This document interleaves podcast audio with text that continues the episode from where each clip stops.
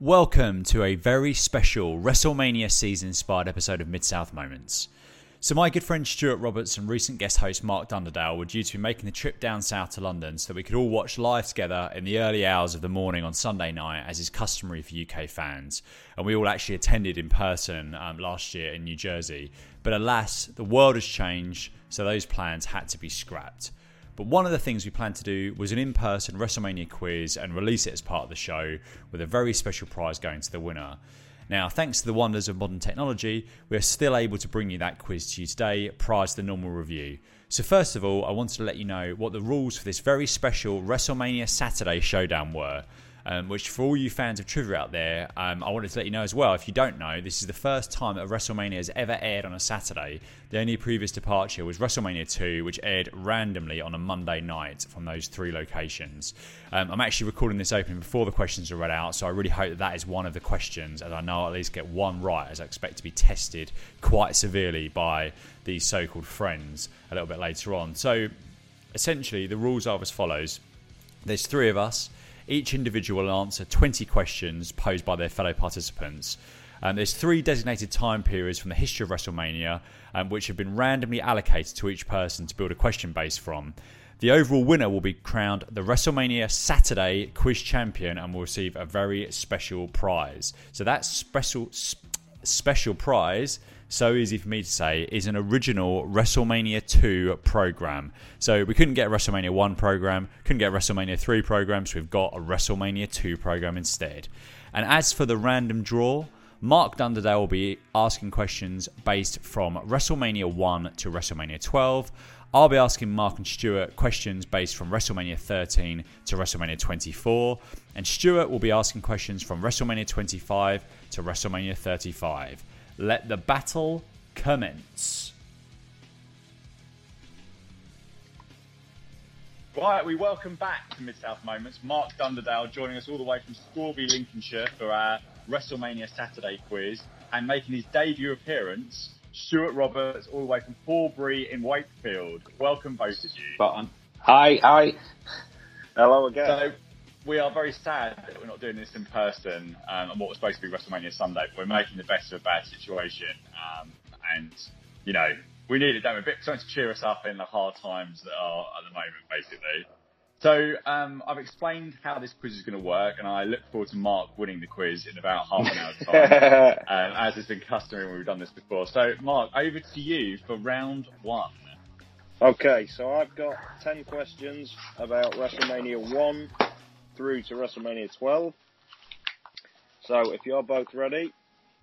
I am question, ready, yeah. Yeah, ready. Question one. At WrestleMania 2, Hulk Hogan became the first person to retain the WWE title at a WrestleMania. Who was the second person to do it?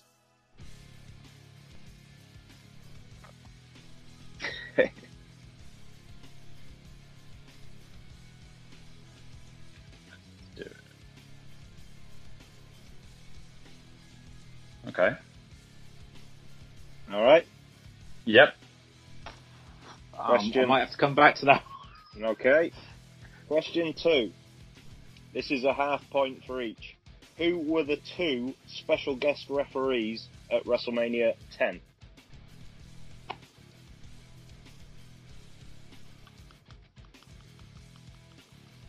I'm not sure about the answer to question one, you know. Didn't have enough.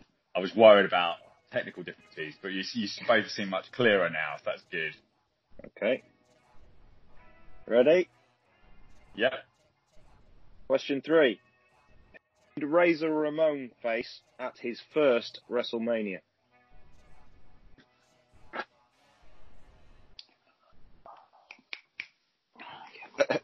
I've got that wrong. I've got that one. I've got that. Okay. Question four. Do you need more time, Steve? You're looking pensive. Oh, do you know what? I've just changed my my answer for question one. Can I? I, I, need, I might have to ask a clarifying question about that one. Okay. Can I? It's not. The answer isn't a trick question. It's not Hulk Hogan again, is it? Because obviously he retained the year afterwards. No, the question was who was the second person to do second it. Second person. Okay, fine, yeah. fine. I've just changed. Okay. Sorry. trick question uh, right, is Hulk Hogan. okay. So, question four. Who lost tag team title matches at WrestleMania 2 and WrestleMania 9? Okay. Yep. That's a great question. St- Stu's thinking, so I'll give it a bit more time. That's an excellent. I'll, I'll fill in the gap here for you, Stu, but I think the Countdown Conundrum Club is coming up very shortly. We'll have we'll have a moment at the end of the round to to, to, to Yeah, these- I think we might yeah, need yeah. a, a mop up mop up questions. Yeah. Okay, okay. question five. Who managed Bam Bam Bigelow at WrestleMania 4? Ooh, uh, okay, that's a very very tough question. WrestleMania 4, 1988. A long time ago. Yeah. I I'm hadn't still working my way- how much silence there was going to be after the question. And, uh, and I, honest. I, I, I'm still working my way through the WrestleMania 9 card. So. okay, question six. Which was Crush's first WrestleMania? Hmm. Okay.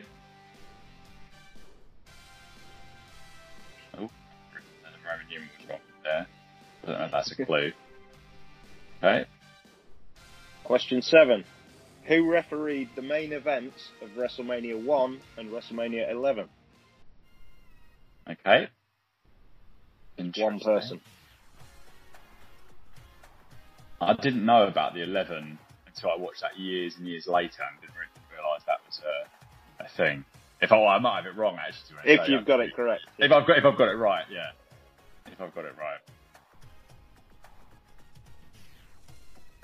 This isn't Uh, a guest referee, is it?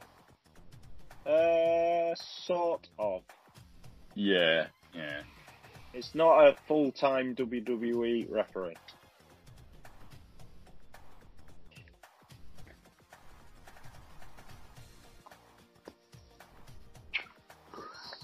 Hmm. Question eight. Uh, I guess this is half a point each. Um, what was the result of the boxing match between Roddy Piper and Mr. T at WrestleMania 2? So I guess half a point for who won and another half for how did it finish. Okay. That was on the uh, what was that on the second portion of the show from Chicago, I believe? I'm not sure. I think it main evented one of the uh, Yeah. one of the, And uh, I, actually, I'm good. I was about to say something, but I'm not going to say it just in case it's one of your questions. There's something interesting about WrestleMania 2 that I found out the other day. that I didn't know when I was doing a bit of research for this. Uh, I've, but yeah, and I've got I've got a fact about WrestleMania 2 that I found out as well. I wonder if it's the same fact. I wonder if it's the same Mm. fact. Well, we'll say Uh, that well, last Be interesting that. Yeah.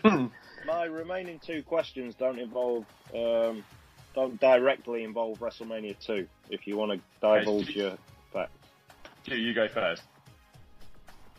I found out that WrestleMania 2 is it the only WrestleMania that was held on a Monday? Exactly. Yeah, I was looking to see if there was any WrestleManias ever held on a Saturday, um, and there wasn't, and that's the only one that wasn't held on a Sunday because obviously their pay per views darted about a bit, and it's a Monday night for some bizarre reason. I did not Would- know that. Was Yeah, that your fact as well? yeah, that was, was my that your fact as well. Yeah, yeah, yeah. That Wow. my fact as well. I'm just stalling Wow. for a bit more time, so I'm still going through WrestleMania 9's cards. Because what I wanted to say was this was the first WrestleMania Saturday in like whatever it was, 27, eight, Oh, right, like 30 yeah. years, but there has never been a WrestleMania Saturday, so yeah. I had no idea. Yeah, Okay. That's very odd. Very odd. That was on a Monday, especially with the time zone stuff. Because I guess though I presume the LA one started later, but yeah, very odd. Yeah. But yeah, Um, question nine. Of the first 12 WrestleManias, which had the lowest attendance? okay, okay. The lowest and. Wow. So I guess that's Um, just trying to envision the arena when you've seen it on TV and wondering which was the smallest. Okay.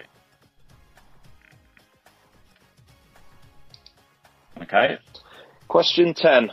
oh, ooh, um, mm, hmm. Yeah, I'll come back to that. Go on. Alright. Question ten. Who comes next in this chain of people? Sensational Sherri, Luna Vachon, Diesel, Jenny McCarthy, And who is next?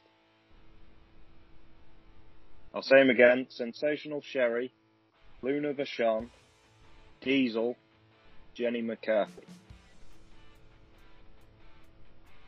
Who That's a total next? guess I'm going for there. Yeah, total guess. So tell you why don't we? We'll have a little wrap up with the questions, and we'll come back and Ah. give the answers very shortly. Oh, Stu Okay. just had a, had a light a light bulb moment. Right, I we'll have- be back very shortly with the answers. Okay. Answers uh, are as follows. Question one. At WrestleMania 2, Hulk Hogan became the first person to retain the WWE title at a WrestleMania. Who was the second person to do it? The answer was Diesel at WrestleMania 11. Uh, so Steve got that right. Stuart, unfortunately, Yokozuna was incorrect. Because he went into, I guess, you say, oh, WrestleMania 10, he did retain it, didn't he? Technically, Yeah. he did. Have I got that wrong? He, he won He it did. at He retained it against Yeah. Lex Luger. and he Yeah, retained it I'm against wrong. Lex It's Jo- Luger. It's Yokozuna. I'm It's wrong as well, and I have to Yeah, yeah, yeah, it's Yokozuna. Crikey. Right. Wow. I'm changing that. Stu got it right. Steve got it right. Oh, that's made a difference here. Do you know what? I never, I wouldn't have got that in a Yeah, million because years. Bret because Bret fought Of course he Owen, did. didn't he? Because they Yeah, both had to course have he two did. matches, didn't they? So Yeah. yeah, yeah, He retained it against uh, Lex Luger. Like, like, yeah. I mean, Oh, did he though? believe I suppose he retained the title. He lost by DQ, didn't he? Yeah. I think that is right, Yokozuna, but that is a very. That would Yeah. have been very clever if that had been the actual answer. But yeah, that's uh, well done, Stu. Thank you, Doesn't mate. bode well for my quiz. Question one, I got the answer. okay. Um, right, question two. Who were the special guest referees at WrestleMania 10? You both got these correct. Mr. Perfect was the first match. Rowdy Roddy Piper was the second match, both for the WWE Championship. so we're going one full point for that, then, is that? Yep. Yeah. Okay, great. Uh, question three: Who did Razor Ramon face at his first WrestleMania? Um, Stuart got that right. Bob Backlund at WrestleMania nine. Uh, Steve passed. Uh, I guess you weren't sure if the Shawn Michaels match was his first. I guess. I thought IRS, but then I realised that I'd answered that for the next one. So it's like it can't be the same things. It's the same. It was the same WrestleMania, wasn't it? So and I had that down until right at the end. Right. Yeah. It's Yeah. a poor start. Am, He- am I on a hundred? faced- uh, Am I on a hundred percent? You are, Uh, yeah. Yes. Just give me He the crown faced, now. uh, so. IRS at a WrestleMania. He faced IRS No, IRS I at a know. Royal Maybe it was a Rumble, Royal, Royal Rumble. Yeah, yeah, yeah. Yeah. yeah. I think it's all going to go downhill from now, though. Right. Question four: Who lost tag team title matches at WrestleMania two and WrestleMania nine? The answer was Brutus Beefcake. Ah, bollocks. Ah. Uh, it Oh, was the Dream on. Team, him and Greg Valentine against the British Bulldogs, and him and Hulk Hogan against the. Um, I, I Uh, was Mo- actually trying to think of a yeah. I was trying to think of a tag team. That's why I was going through the what tag team matches was there on Yeah. um, on WrestleMania nine. Because the question was lost at the tag team title match, wasn't it? Yeah, of course. It Yeah. was. Yeah, yeah. Pathetic. so um, And also, Mike Rotunda lost the title at WrestleMania one, didn't he? Not WrestleMania two. correct. Yeah, Pathetic. yeah, Yeah. Well, I put I put the Beverly Brothers, so there you go. That was a real stab in the dark. yeah, yeah. Don't think they ever did a WrestleMania. But anyway. Uh, question five: Who managed Bam Bam Bigelow at WrestleMania four? Um, a decent answer, Stuart, with Johnny Valiant, but it was incorrect. Uh, it was Sir Oliver Humperdink. So Steve got that one right. Uh, question six: Which was Crush's first WrestleMania? The answer was WrestleMania seven, because he teamed with Smash as Demolition against um, two people who weren't around long. I can't remember which. Katal Tenryu and someone. Tenru Katal, Tenryu yes. Katal. Yeah, that was it.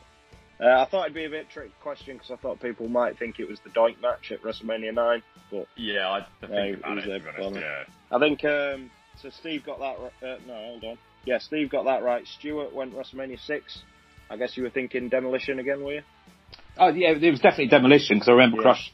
Yeah, yeah, yeah, being in it, but yeah, it was a. And then I've actually written seven down, but I changed my mind, so that was uh, silly, really, Right. wasn't it? Ah. So Question seven: Who refereed the main events of WrestleMania one and WrestleMania eleven? Steve got it right. The answer is Pat Patterson. Um, he obviously people remember Muhammad Ali was the enforcer, if you like, at WrestleMania one, but Pat Patterson was in the ring, and I think from interviews and stuff I've seen, it was to walk Lawrence Taylor through the WrestleMania 11 main event. Yeah, very interesting that one. And then And question he, I guess he did the same role for Mr. T as well, I guess, presumably. Yeah, makes sense. Yeah. Yeah. Yeah. Question eight. What was the result of the boxing match between Roddy Roddy Piper and Mr. T? Uh, Steve got a full point because the answer was Mr. T by disqualification. Uh, Stu got half a point because he knew Mr. T won, but uh, by slip was incorrect. So, question 10, the one I was really proud of. Uh, who comes next in this chain of people? Oh, no, question nine. We Question question nine. nine. so much. Did that, oh, question sorry. nine. Yeah. Question nine of the first 12 WrestleManias, which had the lowest attendance. See, in my head, I always assumed it was WrestleMania 9 because people talk about it was in a car park, basically. Yeah, But yeah, yeah. It was a really big car park, so that Yeah. was not the right answer. The answer is WrestleMania 7. ah, Oh. Ironically, Wow. because the original plan to hold it in the Coliseum, it would have been, it would have broke WrestleMania 3's record, and then they had Hmm. to change to a small arena because of whatever reason you want to believe. Um, yes. Either a terrorist threat on Sergeant Slaughter's life, or they were selling not very many tickets. Option B, I would say. Yeah. So uh, yeah, WrestleMania seven, WrestleMania nine, and WrestleMania eleven. The attendances there's only 700 between them, so it was quite Oh, wow, close to get any of those right.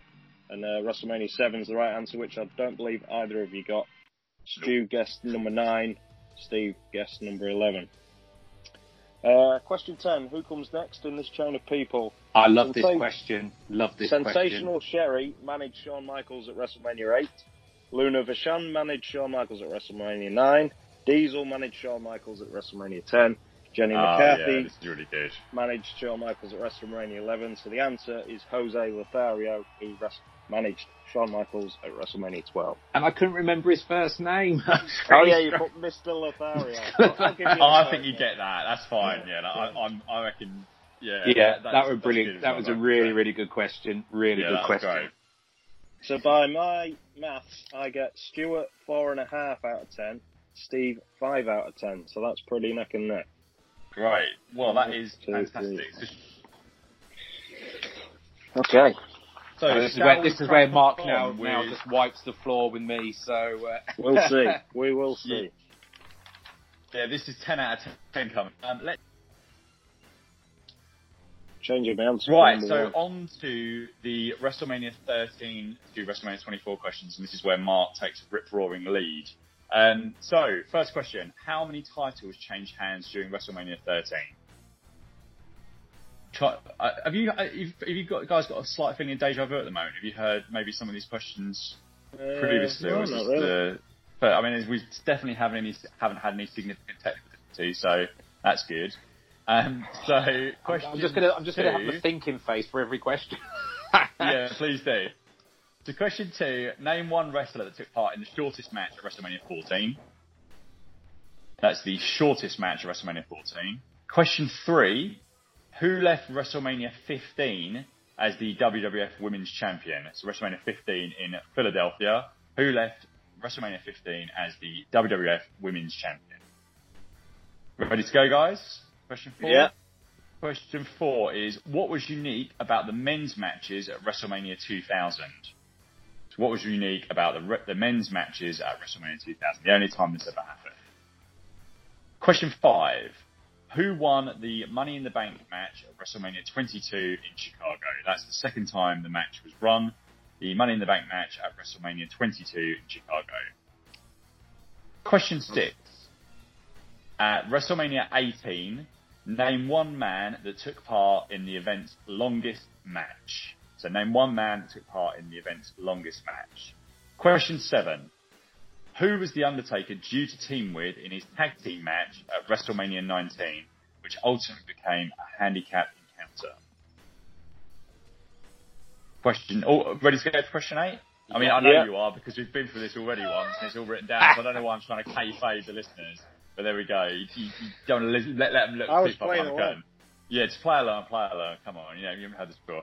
WrestleMania 23, who was Chris Benoit's last Mania appearance? Oh, sorry, WrestleMania 23 was Chris Benoit's last Mania appearance. Who did he beat to retain the United States Championship? Question nine. at WrestleMania 24, one that um, Stuart went to, and I still occasionally wake up in the middle of the night with tears in my eyes, wishing that I'd been at. WrestleMania 24 was Shawn Michaels versus Ric Flair in what ended up being Ric Flair's last ever match in WWE until he sold his soul to TNA and did matches there. And, and also, who was the uh, promotion he did Hulk, the Hulk Hogan tour with? That wasn't Austra- TNA. it was in Australia. that No. independent? I think Was that it- was either him or Hogan arranged the tour. I think. Right. yeah, it was in. Australia, wasn't it? Yeah, it was. Horrendous. So that last match, what did long-time wrestling journalist and historian Dave Meltzer give that match in his star system?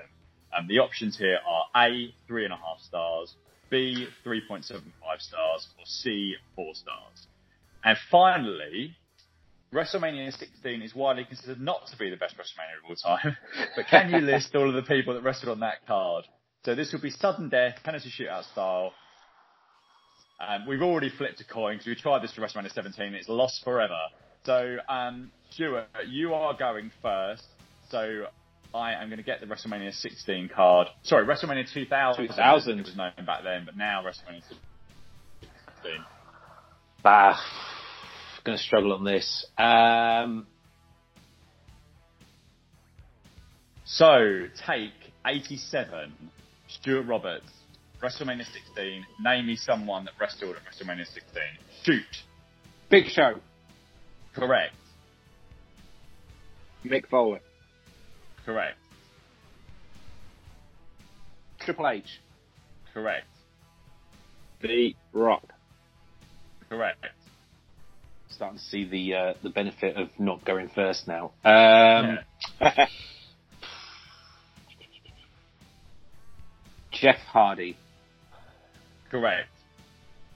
Matt Hardy. Ah, come on. Correct.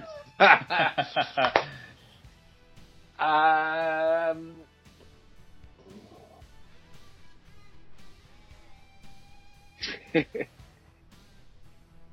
Very tough under pressure. Edge. Correct. Christian. Correct. As he just sits there and swigs another swill of beer as I've teed him up. Um, oh, dearie me.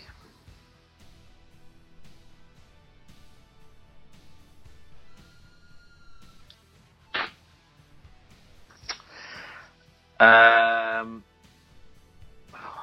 I'm really I struggling. mean, it's not really that mem- memorable WrestleMania. No, it is I think WrestleMania 17 would have been a lot better this game, but, you know, technical issues. Um,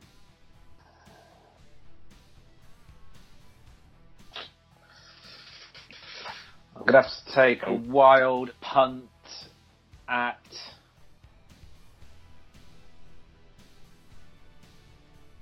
Gonna be wrong, but I'm gonna go with Scotty Too Hotty. Um, yes, correct. Ooh. Yeah, but you know what he's gonna say now. Not necessarily. Grand Master Sexay. Ah, Correct.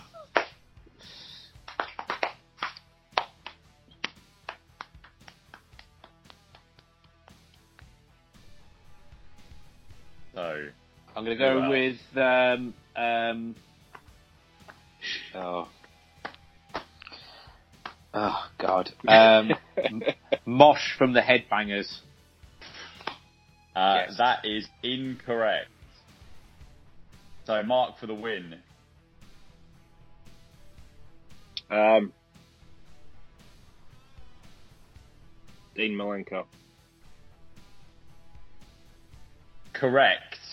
And Mark, you've, you've won. So I'm just going to quickly, I'm going to try and run, through the names of people that we didn't have there. So uh, first match was Big Boss Man and Bull, Bull Buchanan um, defeated the Godfather and D'Lo Brown. Hardcore Holly over Crash, Crash Holly. Albert and Test versus Head Cheese, Al Snow and Steve Blackman. Um, you had Bubba Ray Dudley and D-Von Dudley that we didn't have. Um, Terri Runnels defeated the Cat. That was the only single. Oh, actually, I nearly gave something away then, but we'll forget that. Stricken that. Strike that from the record books. I think you might both have that one anyway. Yeah, nearly nearly did a fact about one of the questions already asked, which is great. Um, Chyna was on the card, along with Eddie Guerrero and Perry Saturn. Yeah, Chris Benoit, Jericho, and Kurt Angle, and Kane and Rikishi against Road Dogg and X Pac. I have absolutely no memory of that match whatsoever. So we will uh, tabulate the results of that very long-winded uh, round, thanks to my internet problems, and we'll be back with you very shortly. Right. Going through answers now. Um, so, how many titles change hands? I'm really nervous given what happened in round one that some of my answers are not going to be correct here. So, I look forward to standing correct. So, how many titles change hands during WrestleMania 13? I believe one, the World Championship, and nothing else changed hands. Because The Rock was What? IC champion, and um, uh, Owen Hart and Yokozuna were tag team champions, and that ended in a DQ. So I've got one, the world title from Psycho Sid to Undertaker. So I got neither down. Mark, you had three shoots. No, Yokozuna was gone by uh, WrestleMania 13. Yeah, I thought that was So who- WrestleMania 11, wasn't it? The Oh, what did uh, I say? So I think it's right, What but let's it? just you know what? Let's let's let's check. Thanks to His last Oh, sorry, pay per view was Survivor Series not Owen Hart, Owen Hart and British Bulldog. Sorry, Bulldog. Owen Hart and British Bulldog. Owen Hart and British Oh, Bulldog were the champions. Yeah, Yeah, yeah, yeah, yeah. They, they were double double DQ Mankind and Vader. So Yo- Yokoz- Yokozuna and Owen Hart was WrestleMania 11, I think. Yeah, I think that's I think that's right. So I think. And um, 12. and twelve, yeah. Oh, maybe, yeah, yeah. Um, so, question two was name one wrestler that took part in the shortest match at WrestleMania 14. Um, so, Mark, you went for Taka Michinoku, and Stuart, you went for Sable. Believe it or not, the shortest match at WrestleMania 14 was The Rock and Ken Shamrock at Ah. 4:49. The Taka Michinoku Ah. match was only a little bit longer than that, so neither got that one right. Um, question three: Who left WrestleMania 15 as the WWF Women's Champ? Both correct with Sable. Um, question four: What was unique about men's matches at WrestleMania 2000? Um, both had this as well, and there were none. There were no singles men's matches at WrestleMania 2000. Um, question five: So you both got that. Question five was who won the Money in the Bank match at WrestleMania 22 in Chicago? You both correctly said Rob Van Dam. Question six: At WrestleMania 18, name one man that took part in the main card's longest match. So the main card's longest match was The Undertaker versus Ric Flair, and at 18 minutes and 47 seconds, it was six seconds Wow. longer than the wret- wretched Triple H Chris Jericho title match. So um, Stu, went. For, sorry, Mark, you went for Triple H. Stu, went for William Regal. So neither there. Question seven: Who was the Undertaker due to team with in his tag team match at WrestleMania 19, which ultimately became a handicap match? Both got Nathan Jones. Um, WrestleMania 23, question 8, WrestleMania 23 was Chris Benoit's last Mania appearance. Who did he beat to retain the United States Championship? The answer, Mark, you got was MVP. Um, question Pass. 9. Yeah, pass from Stu. Question 9, at WrestleMania 24 in Orlando, Shawn Michaels fought Ric Flair in what ended up being Ric Flair's last ever match in WWE. Which uh, star rating did Dave Meltzer give it? What did he give it? So, um, you both went for four stars, which I think was is very reasonable in the circumstances. He voted it three and a half, which I think Really? is pretty disgraceful. Yeah, I thought that match you've got to go for Well- at minimum. Regardless of whether it's right or wrong, say. I thought Dave Meltzer's such a big Flair fan, he would have gone a generous uh, star rating. Sorry, Mark. Just just say that again. That cut out my end. I, I, I Yeah. can't, I can't. I can't face the prospect of any more editing. Regardless of whether it's right or wrong, I know Meltzer's such a big Ric Flair fan. I thought he'd have given it a quite high rate, higher rating than that. But Yeah, yeah. Interestingly, the back issue is not available for that, so I didn't. I didn't get a chance to read his comments. But um, there's a couple of websites that've got all the like by wrestler, wrestling observer ratings. So yeah, an interesting one. Um, and then Mark won the Battle of WrestleMania 16. Um, basically, yeah. So scores in the doors at the end of that round were Mark with six and Stu with four. So that means that Stu finishes the competition with eight and a half points. Congratulations, Stu. So going Oh, into I'm- round, I'm quite cool with that. I think you, I think you did well. I think you'd have, you had a, you had a good chance with some of the some of the gimmick battle royal ones you were throwing out for WrestleMania 17. The lost quiz were very very fantastic. and I think deserve a lot of praise. So what are we going into the final round here? Where I think I'm on. What am I on? Uh, you got that written down, Mark? Five and six, isn't it? Uh, yes. Yeah, so five and six. So I am definitely not going to win, and I look Still forward all to. to for. I look forward to wa- walking down to the post office in Clapham uh, with a mask and some gloves on to post that WrestleMania 2 program to you in the coming weeks. So yeah, can't wait. So Stu, over to you with your questions on WrestleMania Well- 25 to WrestleMania 35. I, I've slightly just redone my questions based on them scores. So, in summary, for the next 10 WrestleManias, you've got to tell me the name of the fan that was sitting behind Michael Cole. And if you can't get them, then uh, It was well, him in the green t-shirt Send me that. Send me. send me Jeff that program. Right. Are we ready? Okay. Yes. So Gee. some of these, some of these are Oh, a where's little bit off the wall. I tell you what, Stu, I'm not ready. You talk talk amongst yourselves for a second because I have not got my phone, which is a much needed thing for this game. Bear me one second. Do I even know where my phone is?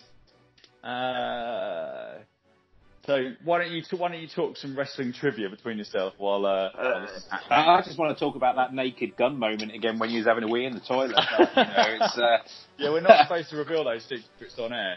Um, I have so some- I'm just I had some backup questions. Let's see if any Yeah, of them you cover go- go what we've already those. covered. Uh, no, some of these might filter into Stew, so I'd better not. Uh, blah, blah, blah. Oh, there is one there. Who wrestled in two Mania, WrestleMania main events in the 1990s, but is not yet in the Hall of Fame? It's a good question, that. Actually, my phone was literally just next to me while I was listening to things. That's going to be some exceptional, exceptional podcasting there. Who wrestled in two WrestleMania main events in the in the 90s? Not Sid. Hall of Fame. Correct, Sid. Yeah, WrestleMania wow. 8 and WrestleMania 13. That's a great shout. I'm just gonna I'm just gonna close the door quickly as well. Oh, there's a cat in here now. Out you go. Oh dear. it's all going horribly wrong. What an episode of Mid South Moments this is. This is uh you know, we're just about to hit the big time before we did this uh this WrestleMania quiz.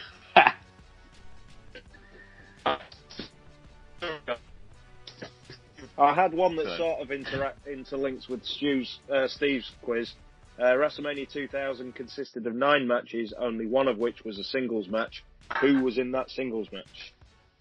But Steve must know that 'cause he's So that was the cat and somebody, wasn't it? Terri Runnels? Yeah. correct. Oof. And then my only other one that we haven't gone over so far. Only one WrestleMania main event had both participants using their real names. Which was it?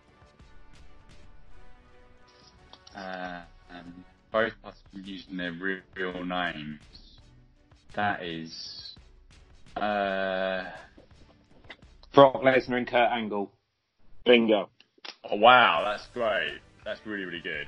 Yeah, because I was thinking John Cena, but obviously no, I, I, him and him and No. Batista. It's not his real name anyway. It's Batista anyway. So Stu, let's do this. Yeah. I think I think for Mark, I purposely avoided any John Cena questions. Um, think. I'd, I'd, I'd back myself to get some right, but I just Okay. rather not dis- Okay. talk about him if we could. So some of these are le- some of these are a little bit off the wall, but hey, let's go with it. So, are you ready? WrestleMania 34. Charlotte defeated Asuka at WrestleMania 34, ending her record undefeated streak. To the nearest 10, how many days was that streak for? Does this include NXT or since she went up to the main roster? I think this includes NXT, Okay. but I, I, I will be Um, corrected. Okay. What? Okay. Fine. Okay. Yeah. Ready to move on? Yep. Question two. WrestleMania 32 holds the record for the shortest match in WrestleMania history. Which two wrestlers fought in that match? Is it half point for each? Yeah. Okay. Okay. WrestleMania 25. Jericho versus the Legends. So you've got to get this order right. In what order did Jericho eliminate the Legends to win the match? You've got to get the correct order for one point. I'm not sure I can actually remember what, who of them were, even though we were sat together watching it live, which is just goes show you get the worst memory gets. So it's going to be embarrassing when I don't get this. I, I was about to say something awful then, but I think I'm going to keep that. Maybe we'll do. Well, I'll say what I was going to say off air. Okay. Are you ready to move on? Yeah. Go ahead. Question four. WrestleMania 26 was only the fourth WrestleMania to do what? So WrestleMania 26 was only the fourth WrestleMania to do what?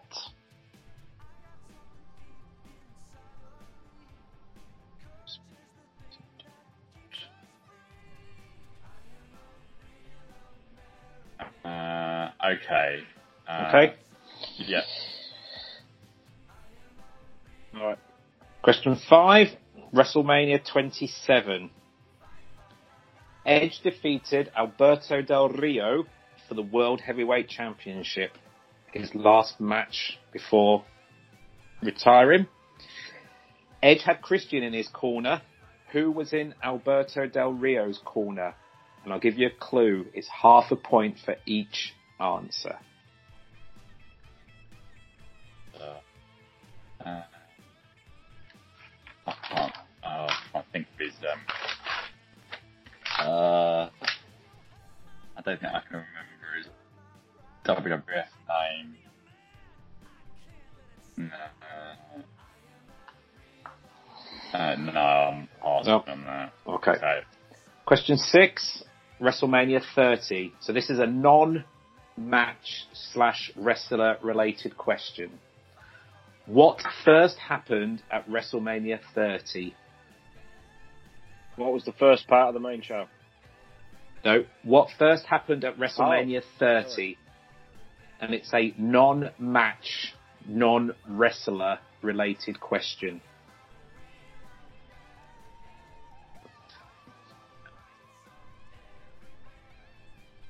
Uh, that's tough. Uh, wow. Um, WrestleMania 30. I think this is going to be back to back passes here. Ready to move on? Yep. Question Yeah. seven. WrestleMania 30 was also the last to display what on their promotional posters? Okay. I'm still really trying question five, which is really annoying me. Um, I can see the bloke's face. but I can't think of I'm either. fairly happy with that one. Okay. Oh, I'm ready to go. Yeah. Question eight. So this is uh this is uh there's three parts to this answer. You need to get them all right for a point. So Zack Ryder defeated six other wrestlers to win the ladder match for the Intercontinental title. Can you name me three of the other competitors, but one must be the champion at the start of the match. So I want the champion at the start of that match and two other wrestlers. And I can Yeah, I can I- name three or four, I but I have no idea who the champion was.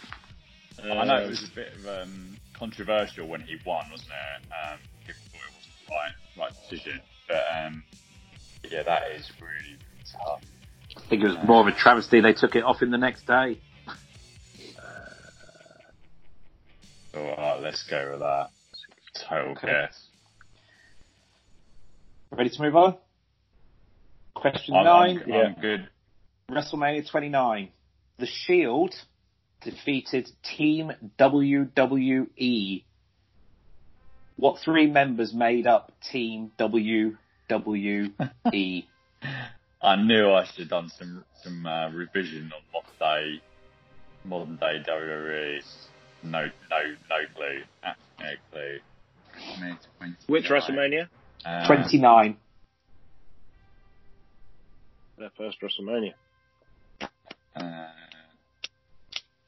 okay. That is dreadful answer, but um, yep. Last question. Got to be one on WrestleMania 35. Who won the Women's Battle Royal? Yeah. Um, That was the match. It was in the middle of as we entered the stadium. women's battle royal. I think I was more concerned about, like, I was getting a photo than actually wa- watching what's actually going on. yeah, that Um, might have been when we took our uh, group photo. Yeah. Uh, I'm not happy about it, but I have got answers for all ten. I don't think. Right. Uh, okay. I'm I'm done as well. So yeah, uh, we should- let's. Uh, we'll be back very shortly to crown Marcus champion. Very very. Okay, so first question was Charlotte defeated Asuka at WrestleMania 34, ending her record undefeated streak to the nearest 10. How long was that streak? Well, her day streak was 914, so it should have been 910.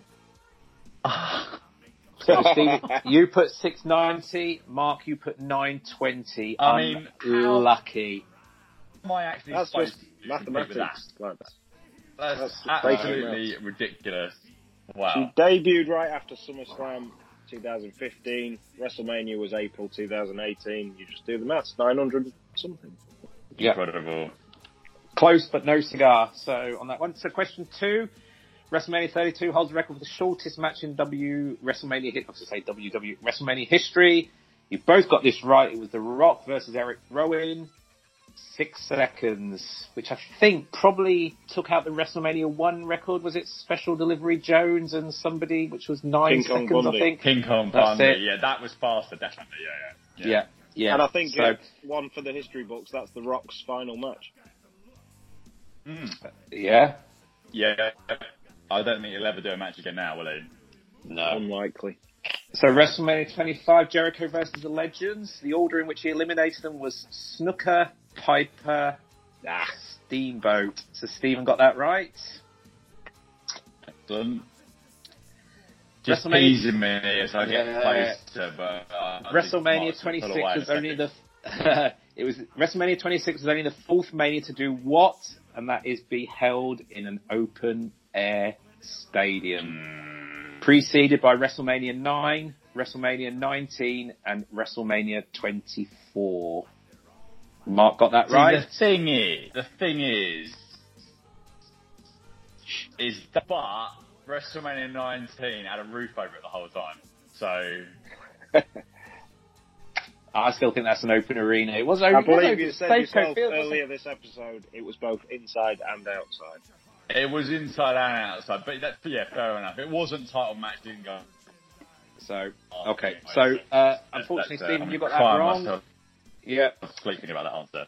So WrestleMania 27. So Edge defeated Alberto Del Rio for the World Heavyweight Championship. So he had Christian in his corner, Ricardo Rodriguez, and Brodus Clay was Oh, in the of course. corner of Oh. Alberto Del Rio. NXT. Yeah. He was his mentor.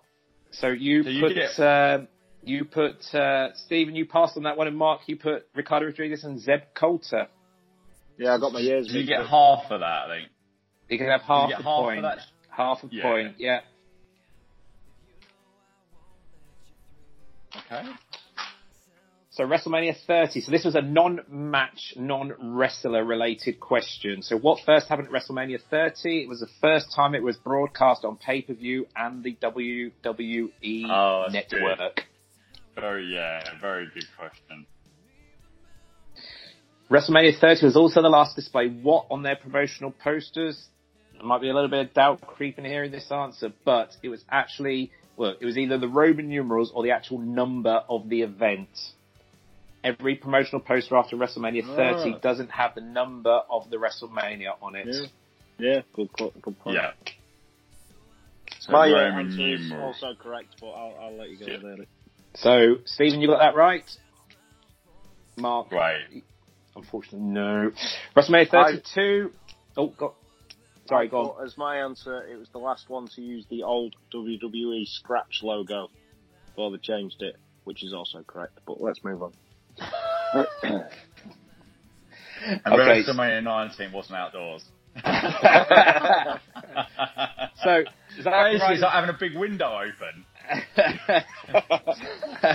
so Zack Ryder defeated six other wrestlers to win the ladder match for the IC title. So, um, your answers should have been Kevin Owens was the champion at the time, Wow. and Yeah. then you could have had another two from either The Miz, Sami Zayn, Dolph, Lig- Dolph Ziggler, Sin Cara, or Stardust. So, Mark got that You've nailed it, right. Mark. Yeah. I genuinely didn't know Kevin Owens was the champion. That was. I put three names I knew were in the match. I didn't know who the champion was. WrestleMania 29, The Shield defeated Team WWE. The three wrestlers that made up that team was The Big Show, Randy Orton, and Sheamus. So another point to Mark. Wow. WrestleMania Daniel Bryan 30. had a match. I think that one was it. Team Hell No wrestled at that one Yeah, absolutely Against right. Yeah. against New Age Outlaws. I think. And WrestleMania remember. 35, Carmella won the battle, Wow. women's battle royal.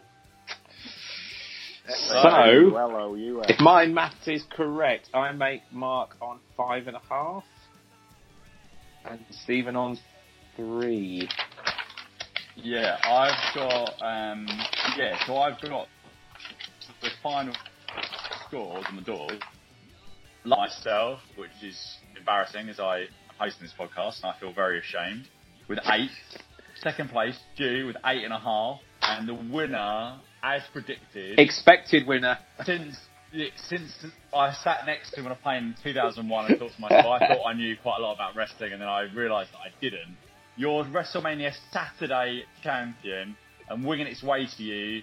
Very, very well. Not all that soon. As soon as I get to the post office, WrestleMania 2 original No rush. program. Congratulations, I've done it now. So, Mark, please, we need a speech. Tell us what it means to you. Um, it means a lot, Steve. I mean, you work hard, you devote hours and weeks of your life in solitude watching wrestling, and I thought this is all a waste of time. But now I know it it wasn't. it was all worth it.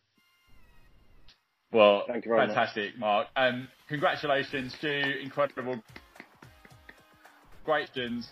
I asked- Let's see whether we can do this in person next year for WrestleMania. In person, Yes. somewhere Yes. between us, not in person in Los Please, Angeles. I God, think we all yes. agreed we're not going to Los Angeles for WrestleMania next year under any That's circumstances. So, No. yeah, no, No. 100% not happening. So, guys, thank you, and we'll be. Um, Mark's gonna be joining us for the review, or joining me for the review shortly. Stu, thank, thank you very much. Hope we can do a Thanks, um, guys. Mid-South review at some point in the, in the Great near to future. see you both. Uh, good yeah, stuff. Yeah, yeah. You too, mate. Yeah. Yeah, All right. absolutely. Take care, and we shall Take speak care, again guys. very Be- soon.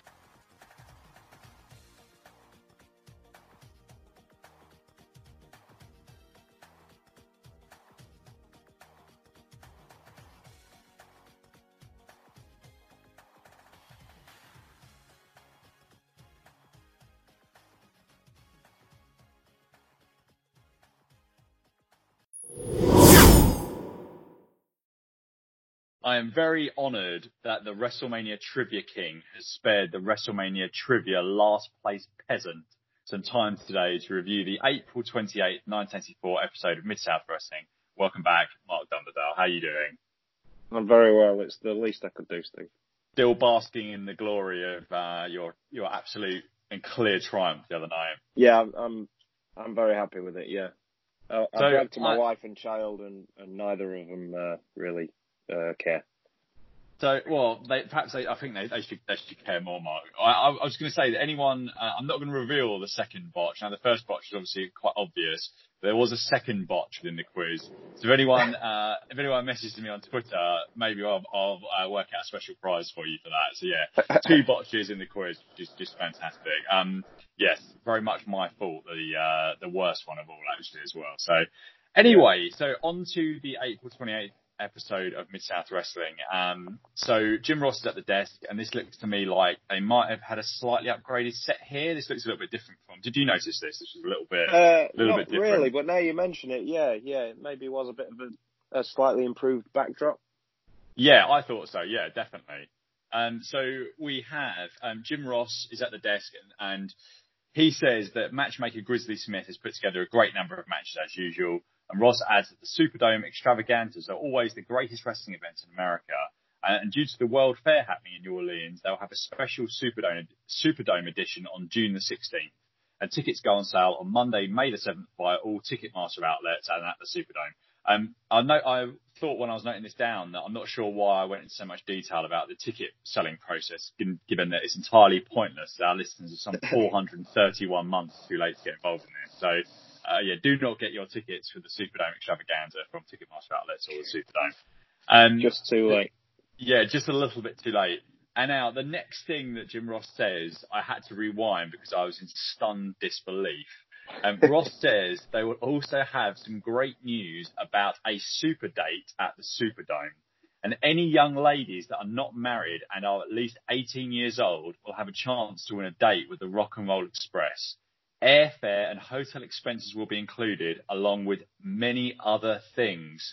and he, advises people to get your pen and paper ready because later in the hour they'll tell us exactly how to enter. I mean, I just don't know how, and this gets worse, but we won't give away the later part of this point. Um, but I Yeah. don't understand how this is an actual thing. Uh, what did you think of this initial opening of the Super Date at the Superdome?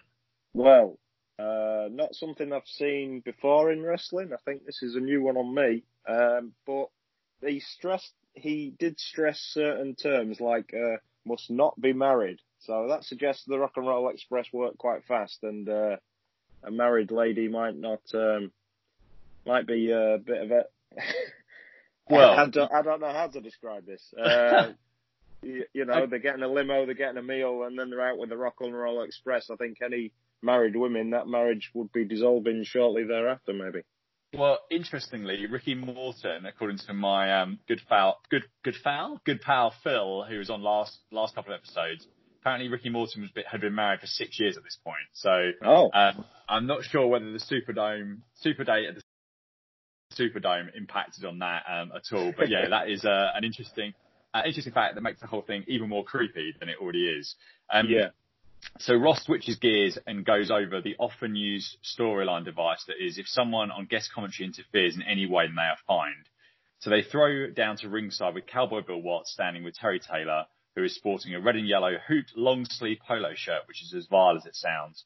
Um, he's still in a neck brace and he still has on his large pair of glasses. Um, so Watts says he knows that when you leave amateur wrestling and become a pro, people think that you don't ever lose your cool. I've not heard this before. What, why, what is that? I didn't, didn't understand that device. Yeah, at all it was there. odd. I, I, I was thinking as the episode went on, I think Bill Watts is the MVP of this episode, much like the last uh, one I reviewed with you. We were singing Jim Cornette's praises. Um, the, Watts' way with words really interests me. I, it's not something I've heard before. So he said people think he, it might have been something he made up. But uh, Yeah, I, I yeah, think you so, become yeah. a cool and calm person and you're unemotional um, once you turn professional. But um, then he goes on to say, uh, from being on both sides of the fence himself, he knows that's not true. Yeah, ex- exactly. So he, he knows as well that it isn't as simple as that and that Taylor is someone that acts with his heart sometimes. Watts says that when Khrushchev went to shave Duggan's beard, Taylor went to save him. And he can't blame him for that, but he knows the rules and, ultimately, and that ultimately means a $2,500 fine. Taylor says he believes in wrestling by the rules and he'll pay the fine, but he could not stand by and see what the Russians were doing to Hacksaw Jim Duggan. Taylor says he lost his head, but if it came down to it again, he would do the same thing. Watts asked what, prog- what the progress is on his neck, um, and Taylor says his vertebrae is smashed and that his nerves are pinched. He adds that if it happens again, he could use he could lose the use of one of his arms. I don't know why I found this so funny, but it's like it just wasn't light at all, was it? I mean, it, it was surely surely that isn't act. I mean, obviously it wasn't reality, but I just thought they probably went a little bit too far here in, in terms of the severity of this. What, what did you think of the Yeah. Taylor's explanation? It wasn't the severity that stood out for me. It was um, Taylor really hadn't sort of practiced beforehand how he was going to suggest what the problem was. He was sort of stuttering his way through saying the vertebrae is sort of kind of smashed together and he was waving his arms to show Yeah. how the vertebrae is impacted and things. So it wasn't very well explained, but uh, he got to the point eventually. No, exactly. This is an advertisement for scripted promos. I think Mo- most most of the things you see are, are probably the other way around, but this, this was this was not. And Taylor not the most polished in these um, these performances where he has to, he has to speak. Yeah, Um, and uh, I liked how Watts um, added um, sort of putting putting things in real life terms. In wrestling, if you don't wrestle, there's no pay. So I know you're anxious to get back as soon as you can. Yeah, I've I've noted that down as well, and I just thought that was um, that was quite a horrible line, really, in retrospect from Watts. I mean, no, no, it wasn't. I'm sure it wasn't taken that way at the time, but with everything we know about wrestlers sort of going Yeah. out there and wrestling when they're not supposed to, um, it was quite something to sort of hear that. Um, so yeah, yeah, Yeah, you might Um, lose the use of your arm, but you've got to get back in there, or you Yeah. or there's no money. Yeah, Exactly. Um, so we then cut to the biggest mouth we've ever had in Mid South Wrestling, as described by Watts. Um, and backstage we have Ross and Cornette, and Cornette says that without doubt this is going to be the greatest day in the history of Mid South Wrestling. He is a generous individual, and he's sick of the same people getting all the opportunity in title matches. What he's done is signed three open contracts for three tag team title matches today on Mid South Wrestling, but there are some exceptions. Stagger Lee and Bill Watts. He says they've already sent Watts into retirement. Ta- they're not. They're not going to get a match. Taylor is hurt. He's out. Jim Duggan and Magnum. They have to wrestle on the show anyway, so not them. Not Doctor Death Steve Williams. He's not there, and definitely not the Rock and Roll Express. Anyone else though, they will defend against. Um, back at the desk in front of this new set, um, Jim Ross seems to have walked in time here to be in two places at once. Um, Watts says he was emphatic with his exceptions, or Cornette was emphatic with his exceptions, but he's narrowed it down to a field that hasn't got a great deal of, deal of ability. I mean, he's hardly actually named anyone there at all. Um, and and Watts has just basically said the rest of his roster has no ability. What what do you think of the, the segment here, setting up this uh, this show long angle? I noted down exactly as you described it there. He he named eight people, um, Mhm. one tag team, which was Rock and Roll Express, and six singles guys. And uh, Bill Watts then said, "Well, if none of those eight are facing him, then we haven't, but we haven't really got anyone else up to the up to the caliber, up to their caliber." Uh, Yeah. So that surprised me. Uh, one thing about Jim Ross teleporting, I think they did say uh, Jim Ross interviewed Jim Cornette earlier today, so that was Oh, a okay. pre-record. Yeah. Fair enough. I'll, t- I'll take that back then. Yeah. Um, But again, so it- delivery was faultless as usual. Um, he said, we'll face anybody on the show, but obviously there are exceptions and there are always loopholes. And that's when he went on to, to he, he physically had a list in his hand of people he'd wrote down that Midnight Express will not face. I, th- I thought it was great. Cornette is, so- is so good, and he's, he's really good later on as this um, this moves forward. Um, so in ring, and there we have it. Boyd Pierce wearing a green suit with tortoise shell, what appeared to be tortoise shell print, that has just smashed to smithereens the Boyd Pierce fashionometer. Um, I think I said his earlier effort, which I think was the purple suit, which wasn't super dissimilar to this, was like Omega and Okada 4 in that it smashed the star system. And this is so far beyond that, it would be the equivalent of two aliens coming down from space and having a 10 star match who can get close. This is just completely unbelievable from Boyd Pierce. What did you think of this suit that he was wearing? Yeah, I've watched quite a few episodes now, and I've got to the point where I, I get excited at the start of the episode, wondering when the camera cuts to Boyd Pierce in ring, what I'm going to see. It could literally be anything. And um, yeah, sorry, go on. So, no, Mark, you go ahead. Go ahead. I was just going to say I, I, I don't know how to describe the suit. You did a pretty good description there, but I think uh, my grandma used to have some furniture or a carpet with the same pattern, uh, sort of late seventies, early eighties. But I could be Uh, wrong on that. It was so offensively bright green as well. I, th- I think he's almost been he, he's been toning it down over the last couple of weeks, and, and I wonder whether it was because he knew that it was he, knew there was a new suit on order, this green monstrosity. And he's like, I'm actually going to tone it down. So when I actually wear this, it's going to be for maximum maximum impact, and it absolutely was maximum impact. In, incredible. Um, hats off to Boyd Pierce for pulling this one off. Um, Absolutely. so fir- first up to take the challenge from Midnight Express is Greg Kozlov and Jason. Well, um, Boyd Pierce says Walker, but his name is Wacker on screen, which is a, a bit of an unfortunate name, really. Um, I think Ross Ross and- and Ross and Watts called him Whacker on commentary. But, yeah, um, they did. Yeah, Yeah, it made me wonder when Boyd Pierce called him Walker, was it a simple somebody had read the C wasn't quite curved enough and they thought it was a L and um I don't know about that. yeah. It was um, Jason Wacker is not is not the best best wrestling name for this this poor chap. Um, Cornette takes the mic and introduces tag team champions and the team that will defend the belts proudly throughout the program. Um, and they're excellent theme hits, and they still do not have matching outfits. Come on, guys, you're a tag team. Yeah. sort it out. Um, Eaton appears he's going to shake his opponent hand, his opponent's hand, but clobbers him with a forearm, which I thought was a great start. Um, Watts is protesting on commentary about wrestlers making their own title matches, and that this isn't a proper contest. Though he speculates that Grizzly Smith, who's been a matchmaker since I think he said 1979. I'm not sure if you He did. caught that. Yep. Yeah, 1979 has a way of making people trap themselves, so he has confidence in him. So Watts here is is alluding to something not being quite as it's, as it seems here, um, which I thought which I thought was a nice touch. Um, Watts says on commentary that he and Stagger Lee were able to control their bout at the last Stampede, but he doesn't outright mention the result. Um, he does go on to say that there's more tape of the last Stampede and they're going to air more of it. So I think we touched on this uh, maybe off air, but this is the the 15 matches that they pretty much presented as being one match, um, which I think they've done in a really, really great way. What, what, are you, have you, have you seen most of this stuff? Mark? I, I think you, you have, haven't you? So what did you think of this Yeah. whole presentation of the way they did this last Stampede? Um, well, uh, in the previous segment where Jim Cornette was listing the people that the Midnight Express would not wrestle, he said um, we sent Bill Watts back into retirement. So my first thought was, okay, the Midnight Express won until it dawned on me, you know, they are heels. Maybe he's exaggerating or outright lying.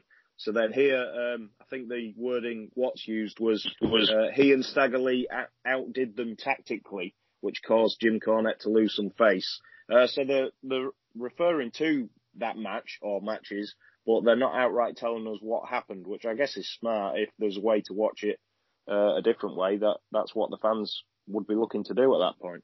Yeah, ex- exactly. So I, I think this this was really really cleverly done, and, and probably around the sort of time period where actually things like this probably couldn't happen too much longer, just because.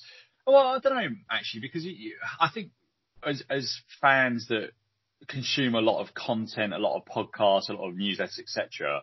I think you sometimes forget that actually the vast majority of people just watch the TV and just sort of accept what what it is, and that and they don't have a thirst for a greater deal of knowledge. So I suppose this Yeah. this sort of thing probably was going on for much of the much of the eighties. Um, with some of these some of these matches being presented as a one off, but actually actually it really wasn't.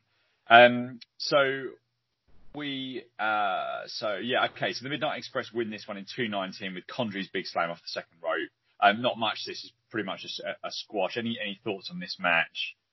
Yeah, um, uh, there was a few things I noticed, like um, Jim Cornette, I should say, before the match started, when he took the microphone off, he used the line which uh, I think your your guest Phil mentioned last week. Uh, that's enough, Boyd Pierce. You look like an Easter basket without the jelly beans. I Yeah, have no idea it, what yeah. it, what that means, but the way he delivered it just made me laugh out loud anyway. And, yeah, um, he's great. and I also noted how Bill Watts was, um, when he was discussing Grizzly Smith, he was unusually critical, I thought. I don't know if it's leading to something or it was just out of character. Normally that he and the other commentators praise Grizzly for putting things together, but it was sort of, uh, he was basically allowing the Midnight Express to pick and choose who they're going to face.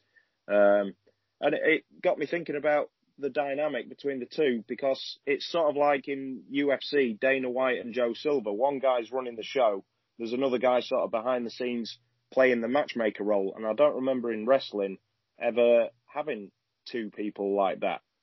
Um, I, I mean, you can think of like Paul Heyman and Todd Gordon were running ECW at the same time, but uh, Heyman was the sort of matchmaker and the guy in charge. So that was an unusual. It's just over the last couple of weeks noting how Bill Watts is clearly in charge, but Grizzly Smith is sort of calling the shots alongside him. Yeah, because you you, di- you didn't you certainly didn't get that in. Uh, I mean, the later stuff in WWF when you had a kind of commissioner going up against Vince, but that was never really a that was that was used as a storyline device when they needed to get Yeah, and- somewhere for something rather than all on- full time, wasn't they? Yeah, yeah. and they're all on TV alongside one another, whereas Grizzly is basically not on TV from week to week at all.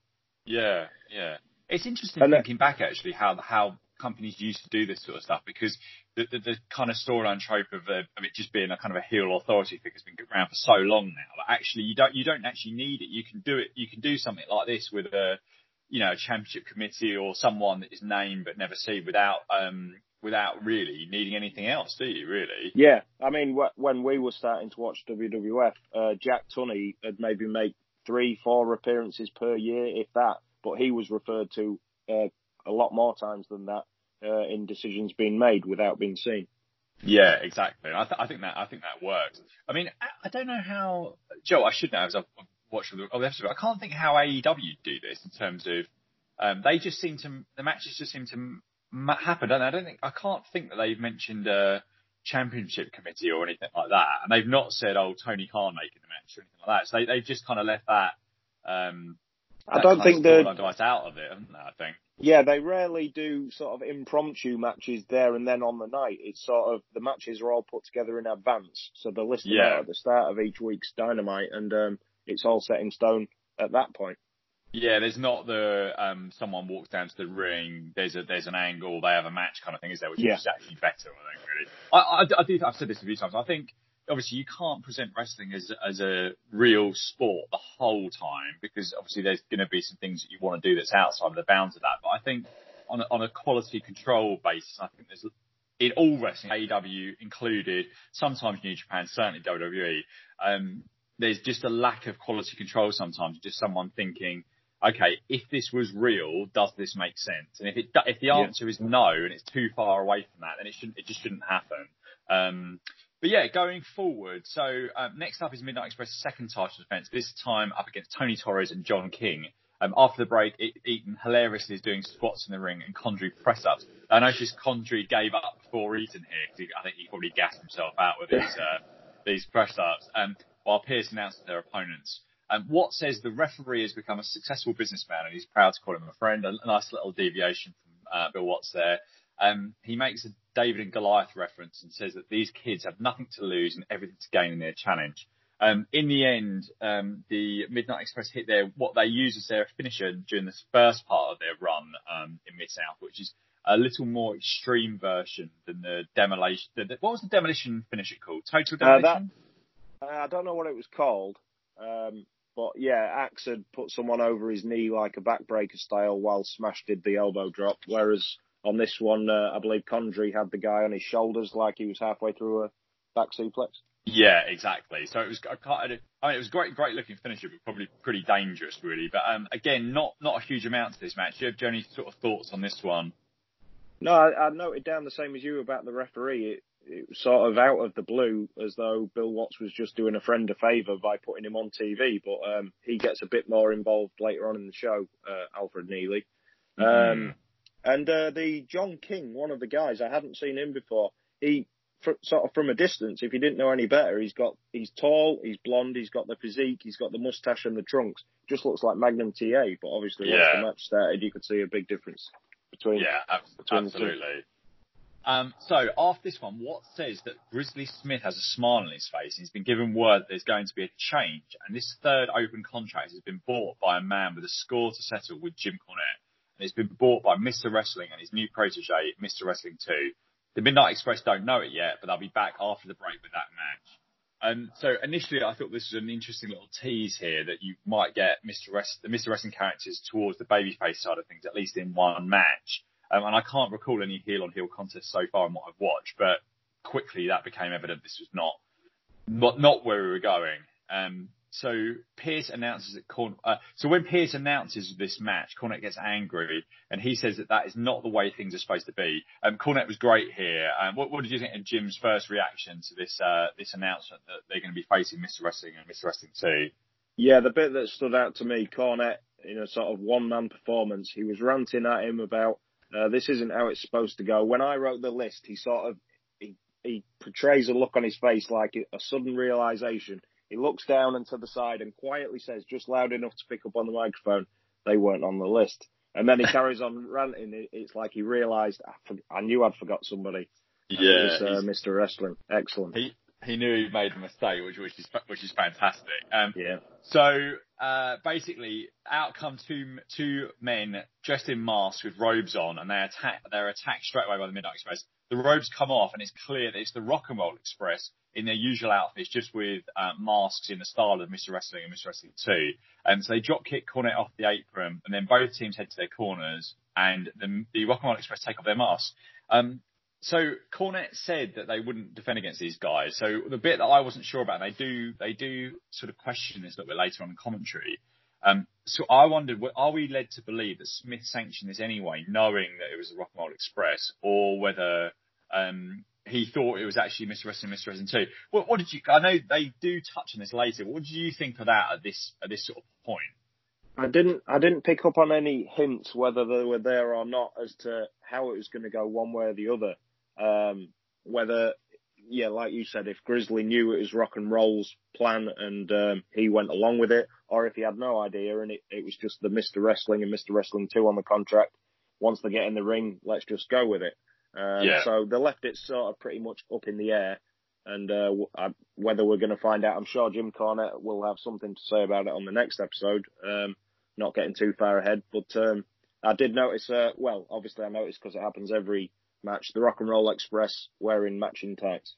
Yes, as a tag team should do, take, uh, yeah. having a bit of, you know, a bit of pride in their characters. Um, so Gibson, there's uh, right right near the start, um, Gibson hits a fantastic dropkick on Eaton. um, that was actually so good that he nearly actually went over the top of his head, which is just incredible height. Just, just one of the best drop kicks I can possibly see, him right up there with sort of Ortons, Okadas, and stuff, and people that I can't think of it. Who, who else is throws a good drop kick these, these Uh, Lance days? Storm was always known for his vertical leap.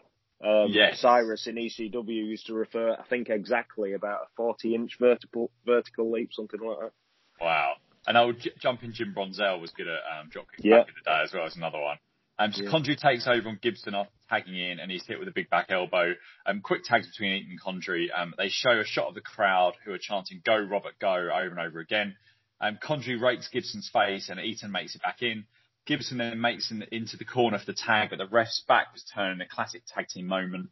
Um, Gibson is held over the ref's back when, uh, sorry, held over the top rope when the ref's back is turned, um, which should have been a DQ. Um, in the ring, the Midnights try and set Eaton up for their finisher, but he comes out of it. He pushes Condrey's head into Eaton's face. Well, he sells the face, it's actually more into his body. Um, and then he rolls up Condrey. Um, Gibson gets back in there and hits Eaton with a couple of big body shots and then a big suplex off the middle rope and covers him for what I thought was a slightly unexpected one, two, three, um, to the absolute delight of the crowd in Shreveport. Um, Cornette cannot believe it as the Rock and Roll Express hold up the tag team titles and make it out of the ring quickly. Um, Cornette protests the referee and is down on his knees in the ring as it cuts the break. Um, this was really fantastic. They don't really give it enough time to settle in, I thought. Um, what did you think of this tag team title change? Yeah, the same as you. Um, it, it all came and went quite quickly, but what was there was was as good as you'd expect between those two teams. Um, the what the point you mentioned where um, there was a thing behind the referee's back. It, Bill Watts' wording again amused me. He said um, the tag he's made, Ronnie West, who I believe is the best referee in wrestling, was out of position and didn't see it. And I thought, well, the best referee in wrestling didn't do a very good job then, by the sound of it. But then, Yes. then what Yeah. Watts went on to further to say that's how good at distraction Midnight Express are, which I think uh, solved that problem. Yeah, he's he is good with that sort of stuff. Most Yeah. of the time, Watts, um, which is which is good. I mean, talking of referees um, not performing very well, our third uh, our, um, first standby match of the night is oh no, sorry, third standby match of the Third night. standby match. Yeah. I did note Third that standby. down. So they'd only Yeah. scheduled one match, even though Cornette said there was going to be three, uh, because the third, fourth match of the evening is the third standby match. Yeah, it's bizarre, really, that they the way they do that. So, so they were they were basically um, expecting the first tag team match against two people that no one had ever heard of to go the whole hour, which is interesting. Yeah. Um, so yeah, our third standby match is Crusher Khrushchev, who Pierce says in his introduction is the turncoat from Russia. I wonder how he feels like that. Surely a ring announcer should be a bit more professional than that. Yeah. Um, He is up against TA. Um, he has a USA vest on this week, and he takes it off quickly and doesn't get at- attacked while he's doing so, which is a nice change. Um, so this is a big match in the circumstance, and just really thrown out there um, after a really big title change. Um, Watts says that the crowd is still buzzing, um, and Watts also says that Grizzly Smith Grizzly Smith gave them more than they could handle. He speculates that Smith didn't know it was a Rock and Roll Express, so I wonder if this is all going to end up with the title and the match match being reversed, basically. Um, Ross direct, directs the attention back in ring um, as Magnum traps Khrushchev in an arm lock. Um, Watts recaps the angle with Mr. Wrestling and, and uh, Magnum and their eventual falling out. Um, Khrushchev tries the pile driver, but Magnum's legs strike the referee. He goes down and Magnum hits the belly to belly suplex and pins Khrushchev, um, which I thought was quite surprising. Um, then the ref, groggy, uh, sorry, uh, yeah, the re- uh, where am I with my notes here? So, um, yeah, okay, so the referee was groggy when he counted the three, um, and after the third slap, Khrushchev kicks out and Magnum collides with the referee again. Watt says that TA, ha- TA has got him, um, and then says he's not sure if the referee has signaled for the bell or not. Ross confirms there was definitely a three count. Then Khrushchev smashes Magnum with a coal miner's glove he pulls out of his trunks um, and knocks him out. And the referee, bizarrely, after struggling to get his bearings, then raises Khrushchev's hand without counting Magnum's shoulders down. The bell goes, um, and Watt says that Khrushchev has won this match, and Magnum TA is unconscious. Um, what did you think of this? This here? Uh, yeah, the finish was a complete mess. Um, Yeah. To me, it looked like maybe Khrushchev should have kicked out at two and a half instead of three and a half um, of the Oh, okay, interesting. Yeah. the first one because um, checking my notes, uh, I mean he, he did the belly belly to belly, which is TA's finishing move where he wins most of his matches. Um, so you would have expected the three count, but then he, he kicked out, and that led to another collision between the Magnum and the referee, which I thought looked less impactful than the, the kick that started it. But the referee Yes. took a bit longer to recover the second time. That gave Khrushchev the time to get the coal miner's glove out. He smacked him, went for a cover, and um, that's when I thought Khrushchev definitely kicked out too late because he and the ref sort of look each other and pause, and then he raises his hand. The commentators were playing it like they don't know why that happened, or and they were fairly sure the three count had gone down before that. All I can imagine for Khrushchev being the winner would be perhaps he thought TA kicked him on purpose, but he saw outright what the move was. Khrushchev picked him up to cause that kick. So Yeah, it, it was a mess. I, sense, I thought, and it, yeah. didn't make much sense overall between how each of the people reacted to what was going on. No, I think now you said that, that makes sense. I, I didn't spot that, but actually it would make sense if the referee was kicked and then he went, he went to, went for the pin, uh, yeah, went for the pinfall after that, but then he kicked out, then got his bearings, then realised that actually he was kicked by Magnussen and disqualified him.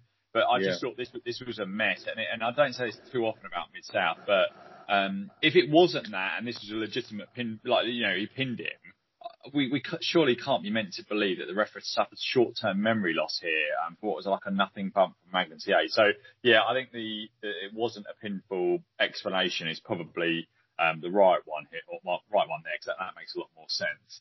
Um, Yeah. So after the break, we have our fourth standby match. Um, Nature Boy Buddy Landel versus Stagger Lee, who comes out to his catchy tune to the delight of the crowd. Um, Landel catches Stagger Lee before the bell, um, before Lee cut- fires back. All of the baby faces in this, this promotion always get caught before the bell. It's just like, come on. That's just, that, that's becoming like the distraction finish in terms of bugging me. Just stand there and don't get attacked. Um, Yeah. Watts says that JYD will be back next week and that he's been having some big matches in Memphis, Atlanta, a big one at the Texas Stadium that I meant to look up, but I haven't, um, and Charlotte, North Carolina. Um, Lee, Lee hits Landel with a power slam for the winning 38 seconds, um, and then Hacksaw Butch Reed hits the ring straight away um, at the bell and has a can of paint. Um, I thought this was quite surprising that Landel lost so quickly. Obviously, it's to lead to an angle, but Landel is a kind of name guy, and he just got really jobbed out here um, by Lee in 38 seconds. Um, so Landel has Lee's t-shirt pulled up over his head, and Reed hits a great-looking flying tackle from the top rope. Um, Lee is down on his front, and Reed paints his back yellow. Um, eventually, Doug and the Rock and Roll Express make it out to make the save. Um, but if I was Lee, I'd be asking a lot of questions about why it took so long for them to come down. So, what, what do you think of this very quick match and angle here? Yeah, I, I was surprised at how, how quick it was, but obviously the angle after the match was, was the main point of the purpose of it. But um, uh, when um, Butch Reed went to the top rope to do his what they call a spear, what I would call a shoulder block, he seemed to hesitate because I think Stagger was a lot further away than he thought he was. So Yeah. then the, the dive Butch Reed does sort of three quarters of, way, of the way across the ring was um, was even more impressive than usual. He, he covered a lot of ground there, and uh, Yeah, I liked he- how. Sorry, go on. So, no, you go ahead, Mike. You go ahead. I was just going to say I liked how animated Bill Watts gone um, shouting. He's painting him yellow. He's painting him yellow, and uh, yeah, I liked it. Yeah, he, he, he was great comments again. I, I Reed is just again. I've said it before, but I'd really liked. I wish that, that it existed. That there was a you know a house show or something of these guys um, with decent production values, where you could see them all around that time in, in longer matches with each other. Yeah. I, I think Reed has been massively impressive. And I don't remember thinking too much of him. I know he was in, he was in the he was in the WF title tournament at WrestleMania four, wasn't he? He was one of Randy Savage's opponents, wasn't he? I, I think memory. I think Um, he was, yeah, and uh, he yeah. main evented one of the Survivor Series. He was in one of one of the heel teams in in there, but it, besides that, I don't think he did too much in. WWE. No, I, d- I don't remember thinking too too much. I, I actually don't know what happened to him after that. Um, and he didn't seem to be around for too long during the the big sort of um, WF expansion um, times and, and sort of really sort of first first pay per view era. I think- really. I Um, think it maybe wasn't long after, if WrestleMania 4 tour- tournament was 1988, I think by 89 90 he was already tagging with Ron Simmons in WCW. Oh, of course he was. So that was Doom, wasn't it? So Yeah. yeah, yeah, yeah. So he, that's that's that's where he went from there. Um, but yeah, so, so actually he, he actually had a match. His last match was in 2008, believe it or Oh, not. Um, so yeah, again, Dr. Death Steve Williams. all right. Yeah. So, where where was um, that? Just some random indie, or was it a big-ish event? So that was um, that was actually uh, Williams' fourth to last match. That was SWCW in Oklahoma City. Um, SWCW are Sooner World Class Wrestling. Um, so yeah, I don't, I don't know that, that, so that's really, really, I was, I was, I was wondering actually, I'm not sure when Steve Williams passed away, but that's, that's obviously, um, he must, I would have thought he'd been having, you know, fairly significant health issues by that, um, by that time. Yeah, he passed away in December 2009 actually. So Right. it's quite incredible that he, um, he was able to come back at that, at that point. Um, so, uh, so, um, after the after this match um, and after the break, Watts recaps the angle with Khrushchev and Volkov shaving Duggan's beard, and they show the whole thing again. Do, do you have anything to add on this um, this angle from last week? Um, once again, Bill Watts, um, the way he worded it, they they tried to shear the locks of the Samson of Mid South Wrestling, so that was putting uh, Duggan over quite big there, calling him the Samson of Mid South, and his hair gives him some kind of power by the sounds of it. Yeah, that that was really great. Um, and at the desk, Watts said that um, Duggan had gone to SMU to play football, and he, when he went, he was clean shaven, and then when he went home, he had a long hair. He had long hair and a beard. And as an American, he's free to do what he likes, and he's the only one to choose whether to change that or not. Which I thought was a, was a great line from Watts. Um, Uh, uh, one bit in the middle of that, he after four years of playing football at MSU, SMU, he had long hair and a beard, and it made his sister cry. I didn't, But he, didn't yeah, that. but he That's told her he believed in the freedom to choose your own lifestyle. Oh my god, that's incredible! I wish they had that. I had the, I had a video of that of, um, of Jim Duggan's sister crying because of his long hair. It's just Um, how Bill Watts can sort of paint a picture with his words all the way through this episode. I was really impressed. That's the thing. Why it's, it, some of these episodes are quite tough. Some of the dialogue-heavy episodes because there's so much. There's just so much gold on commentary and in these promos that you feel like you've got to really listen. And I I find myself a lot sort of skipping backwards to actually try and get as much of this down as possible because it's almost sometimes when, when you get an episode where it's a lot of matches, you think it's almost uh, it's almost an hour off really. But the, the, Yeah. the, the commentary is just just pure gold from all of them really. Um, I did have a couple more uh, uh, thoughts on on that um, angle there. Yeah, where- go ahead. Yeah, great. Well, first of all, I don't think Terry Taylor should have to pay that two thousand five hundred dollars. He left the desk, but before he'd even got up onto the ring apron, Butch Reed had got him from behind, beat him up, and tied him to the ring post. So Terry Taylor didn't do any interfering. He just walked to the ring and got beat up. I think you should put that on a postcard to uh, Mid South headquarters. I'll send that to Bixby. Yeah, or whatever. Yeah, Bixby, please that's, do. the, that's Yeah. the place, yeah. And, uh, Yeah, and also right about uh, one thing that's just dawned on me halfway through it, how obviously there's two hacksaws in Mid South at the same time, Jim Duggan and Butch Reed, but they both had the same finishing move as well. I just thought Yes. that's something that would never ever happen in this day and age. Thinking about the times, well, it's quite a long time ago now, how WWE renamed Shane Helms when he come from WCW Gregory Helms because they already had Shane McMahon.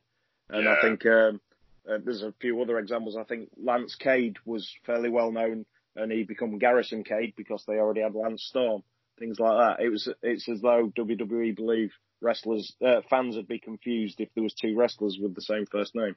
which is which is well, I mean, it's just another ridiculous WWEism. It really is. Yeah, it? yeah. So perhaps an unprecedented fifth standby match of the evening now. Um, Jerry Gray is in ring, and Jim Duggan makes his way out to a big reaction. Gray attacks him before the bell again, but Duggan quickly gets on top. Um, he almost kills him with an incredibly looking, incredibly stiff looking clothesline. And smashes a spear type tackle and then wins in a shade under 38 seconds. So what do you think of uh, Mr. Duggan here and his quick victory? Uh, the only note I made for this match was um, I wondered, is this the first time he carried the American flag to the ring, which was something else he did all the time in WWE. I don't remember him doing it in the previous few matches I've seen him in Mid South. No, I can't recall actually. Not sure. I know, I know he's had a board, but yeah, I don't, I don't know about the, the American flag. Um, Yeah. but yeah, clearly, the, clearly with the direction here with, with um with him, that that sort of makes sense as to as to where they're sort of potentially going next. Yeah. Uh, though I understand Volkov wasn't around for too long, but I again, I, I think I mentioned on the last show, I'm not sure that was a wrestling observerism or an actual fact. Um, Yeah, and, and him getting but attacked, Yeah. him getting attacked uh, before um, uh, at the bell, as you mentioned, uh, he was halfway through doing the Pledge of Allegiance to that flag, I believe. Uh, Oh the right, guy, okay. the guy snuck up on him. That is poor, poor sportsmanship. Um, Absolutely. so, uh, Watts is at ringside now with Mr. Wrestling and Mr. Wrestling 2. Um, and Watts says that he let them know um, what happened earlier on with the tag team title situation. Um, Mr. Wrestling 2 is not wearing the normal mask here and is instead sporting uh, one that is yellow and black. Uh, Mr. Wrestling says he knew nothing about what had happened um, and he's never missed a title match in his life. Um, he says that they came out of their apartment, so we're to, we are to presume that these two are living together. So Mr. Wrestling obviously takes his um, teacher-student relationship ke- like very seriously to the point he actually lives with his students. Yeah, Um, that's a reality show. Yeah, I think Mr. Wrestling, Mr. Wrestling and uh, actually, I think Hercules is no longer with us, is he? So that probably would No, be true. a yeah great reality show now. Um, so just Mr. Wrestling on his own. Um, so he saw that his car had been vandalised, um, stuff had been stolen, and the tyres were flat. He says to Watts, "You know what I think about the Rock and Roll Express. You know what I think about rock and roll. Period. It stinks." And he thinks about a lot of other things in Mid South stink as well all rock and rollers do is smoke dope, pop pills, and go around and thieve and steal and cause corruption from one end to the other. He then gets into it with Watts, and Watts says he can't condemn everyone like that, and that he actually listens to rock and roll sometimes. His kids listen to rock and roll, um, and not everyone that does smokes dope or. Um, so what do you think? I thought this was really fantastic so far. What do you think of this opening with uh, Mr. Wrestling and Bill Watts going at it? I think you've undersold how funny that exchange was between Yeah. Mr. Wrestling and Bill Watts. He, he, I mean, the the line about all all rock and rollers do is blah blah blah, and then Watts cuts him off saying, "You can't make a broad statement like that about an entire culture." A lot of people, it's the way he says this. A lot of people here like rock and roll. I like rock and roll, and then he whispers now and then. yeah. so he doesn't really Yeah. like it, but you know, maybe once in a while. And I like Yeah. that. But um, before that part, actually, um, it came, that started after a commercial break. Before that commercial break, the listing said after the break, Randy Barber versus Mike Jackson. And I was thinking at that point, we're going to see two of these people that are treated as sort of job guys uh, actually have a match with each other, and it'll be interesting to see how that went. But obviously, um, Yeah. we didn't yeah. get that far. No. Um, so after this, Watts says Watts then says that Mr. Wrestling has been back um, to the dressing room and asks him what has transpired and how they ended up with his gear. Mr. Wrestling 2 then basically goes back over his, everything he just said before. Um, but then he does explain why Mr. Wrestling 2 is wearing a different mask because basically his mask was stolen. Um, Watts says that the Rock and Roll Express are allowed equal time to explain their side of it. Um, and Mr. Wrestling says that the Express couldn't afford a ro- robes like they have um, and if they had been in the match instead of the Rock and Roll Express, they would have won the titles. Mr. Wrestling 2 says they should bring the Rock and Roll Express out there right now. Or sorry, Mr. Wrestling says they should bring the Rock and Roll Express out there right now. Um, Watt says that this isn't a sign match. We already have the wrestlers in ring. It's supposed to be Randy Barber versus Mike Jackson. And Mr. Wrestling 2 grabs the mic and cruelly says, who cares about Randy Barber and Mike Jackson? I want the Rock and Roll Express out here right now. Poor guys. I mean, early on, um, Bill Watts has already sort of slagged off all these guys, and now they're getting it again. So yeah, this, is just phenomenal. I just think Mr. Wrestling is so good. I, I, I keep talking about his. It's, it's not expressions because he's covered up, but his la- his body language is just incredible, and he's ju- he's so good in this. I bet I wonder if he's just been itching to play a bad guy for a long time. So I understand he's pr- pretty perennial baby face. Um, but I just thought I thought this was great. Um, Boyd Pierce in the ring says it's his job to introduce the match. Um, and, to, and that Mr. Wrestling should speak to Grizzly Smith. Um, Mr. Wrestling 2 then starts beating up Barber and Jackson while Mr. Wrestling heads to the outside. Um, the crowd chants rock and roll. Um, Mr. Wrestling 2, the future Hercules, catches one of them in his backbreaker and then hurls him at the other, which I thought was incredible. He does this to the other guy as well, and then no sells a drop kick. Um, I thought this was just fantastic. What, what did you think of this uh, this segment overall? Yeah, I noted the same as you about it. It was sort of a torture rack over his shoulders on the on one guy, and then he just launched him at the other guy. He got up first, so he put him in the torture rack, and once the second guy got up, he threw he got thrown at as well. I, Yeah. I enjoyed that little exchange there. Um, I thought he looked great last week. I I think I can't remember which, which week it was. He had a match, um, the new Mr. Wrestling 2, but I thought he looked really, really smooth. I never Yeah. remember Hercules being all that good, but I suppose he had a bit of tenure by this point and had been in, a, in the Assassins tag team. So I guess he was. I mean, this may well have been his peak, actually, thinking about it. Possibly so, yeah. Uh, Yeah. I didn't look at him. I, the the only one, um, obviously, the last time um, I did an episode with you, I, I'd, I'd researched Jim Cornette and discovered he was only 22 years old. Um, the uh, the one I did that for this uh, this episode was Crusher Khrushchev. Uh, he was only Oh, 24 at this point, and he'd Wow. only debuted 1983, so he was still in his rookie year at this point, and he's looked really good in the weeks I've I've seen him wrestle. So, so there's a lot to be said about um, using sort of younger guys. I think that's that's. I mean that, that's that's an interesting point actually. So WWE, their their um, fan base is is pretty much our age and, and sort of late sort of late thirties, early forties, and beyond in terms of who who watches them. And, and um, I've heard Mel talk about this and a few other people as well around that. Actually, when when 80s wrestling was around, all the guys were young, and even Vince himself was was really anti older wrestlers. So, he got rid of Hogan around sort of 40, 41. Savage was in his early 40s when he stopped using him. He, he Yeah. got rid of Bret when he was 40. But now, actually, the promotion is really largely um, on part timers and older wrestlers, which is which is an odd change, really, isn't it? Yeah, I, I guess it does reflect Vince himself. You know, when he's a young guy, um, he thinks sort of youth is is the way ahead, and now he's an older guy, and he thinks he and I'm assuming the people around him are doing such a good job. He maybe thinks it's the same thing in the ring. Keep the older guys uh, on top. Yeah, it's a weird one. Um, Mr. Wrestling 2, The Future Hercules, was 28 um, at, the, at the time of this uh, this taping. Oh, actually, sorry, 27. He's just about to turn 28. So, yeah, youth on his side still still there. So, um, Watts then says that while they try and have order restored, they're going to head to Oklahoma for a special piece on Dr. Death Steve Williams. Um, so this is basically match footage set to Genesis just a job to do, and this is the official Phil Collins Mid South Moments debut. Um, what did you think? Of it? I, I don't think there was much to this. It just seemed like a bit of a bit of a um, filling of time, really. What did you think of this uh, video package on Steve? Yeah, I was I was trying to identify some of the people he was in the ring with. I saw Butch Reed and Nikolai Volkoff, but the interesting one was um, King Kong Bundy. Uh, was he a Mid South regular before this point?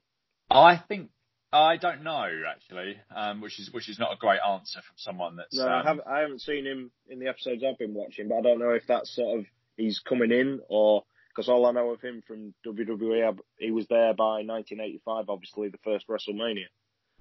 So I think he. Um, so looking at this, um, I think he was around in Mid South, but it might have been. It possibly could have been world class as well. I think Steve Williams probably worked in a couple of territories around there. There's a lot of ta- a lot of talent exchange. But there's not a huge amount.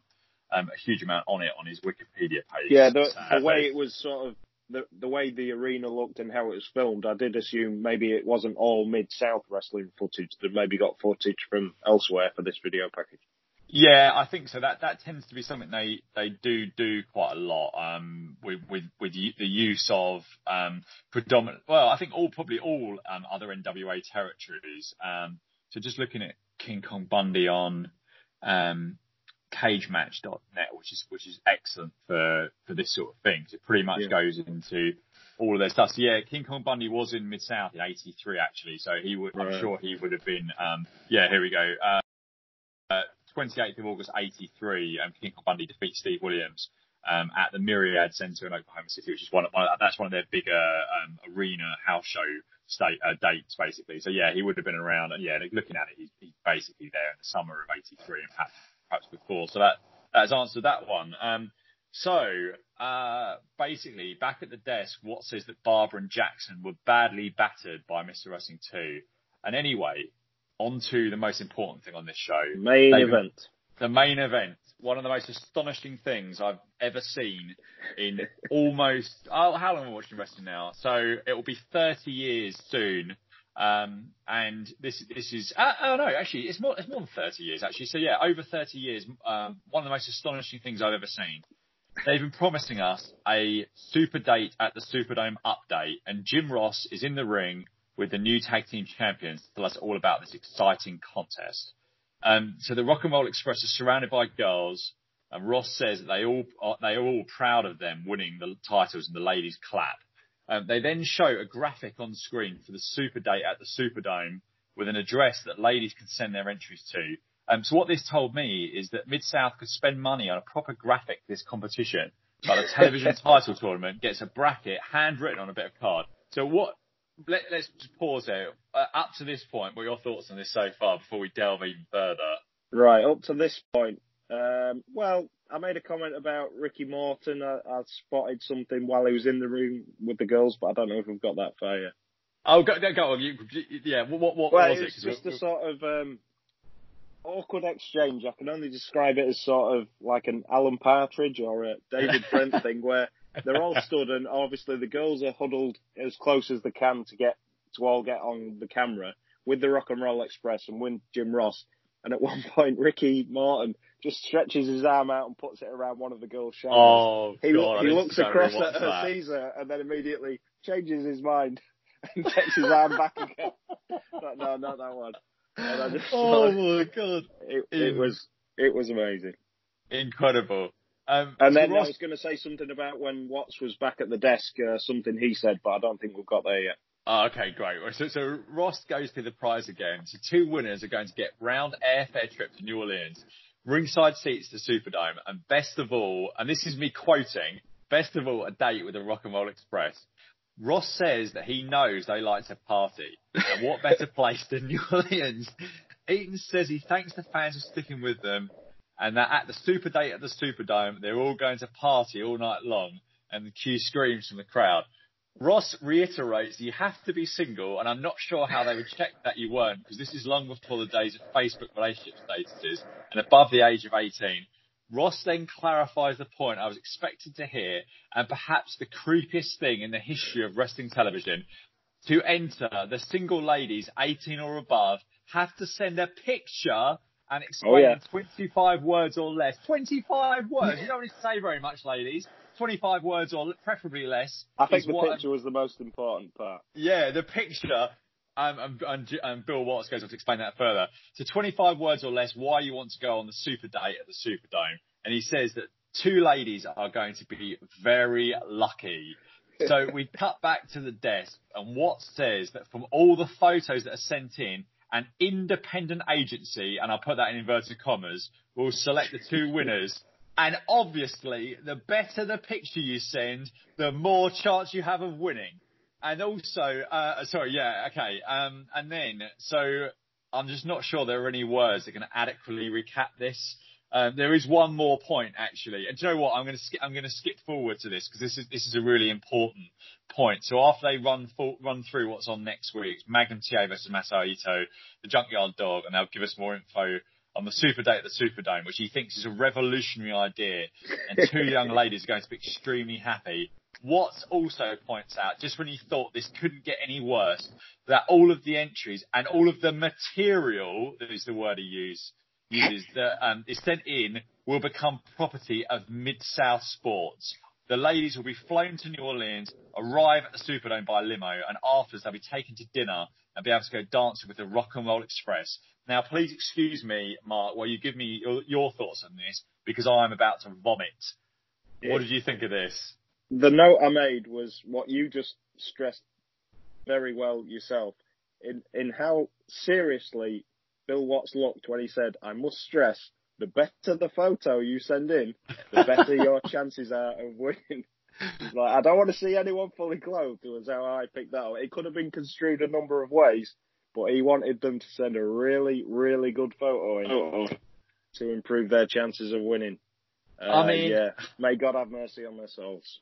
I mean, I, I just, there, there would literally have been thousands and thousands and thousands of entries to this competition. I mean, th- this was this was a, television show that aired in lots of big markets, um, and they, you know, it, it, it just is quite incredible what what this ultimately was.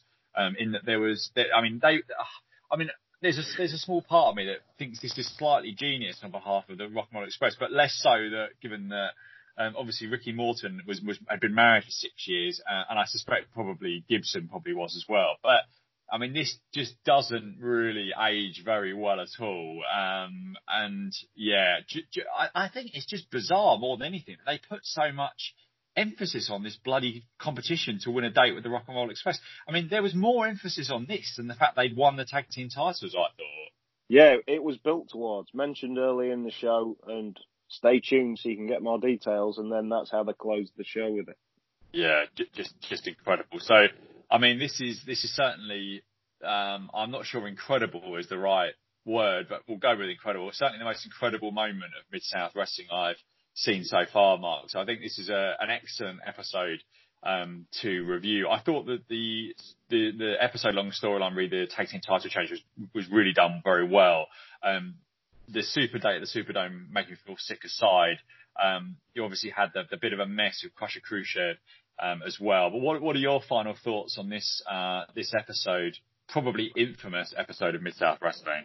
Yeah, that was it. I mean, to take away, we've got the the whole. I, I enjoy watching the Midnight Express uh, from any period, but seeing them do three matches, albeit two very quick ones and and a fairly short one with rock and roll, I, I was happy with that. And then, yeah, you've got the the newsworthy part, which was the super date at the Superdome, and then uh, yeah, some unusual unusual choices, sort of um, like we said earlier, burying half the roster by saying um, these eight guys would give Midnight Express a match, but nobody else would.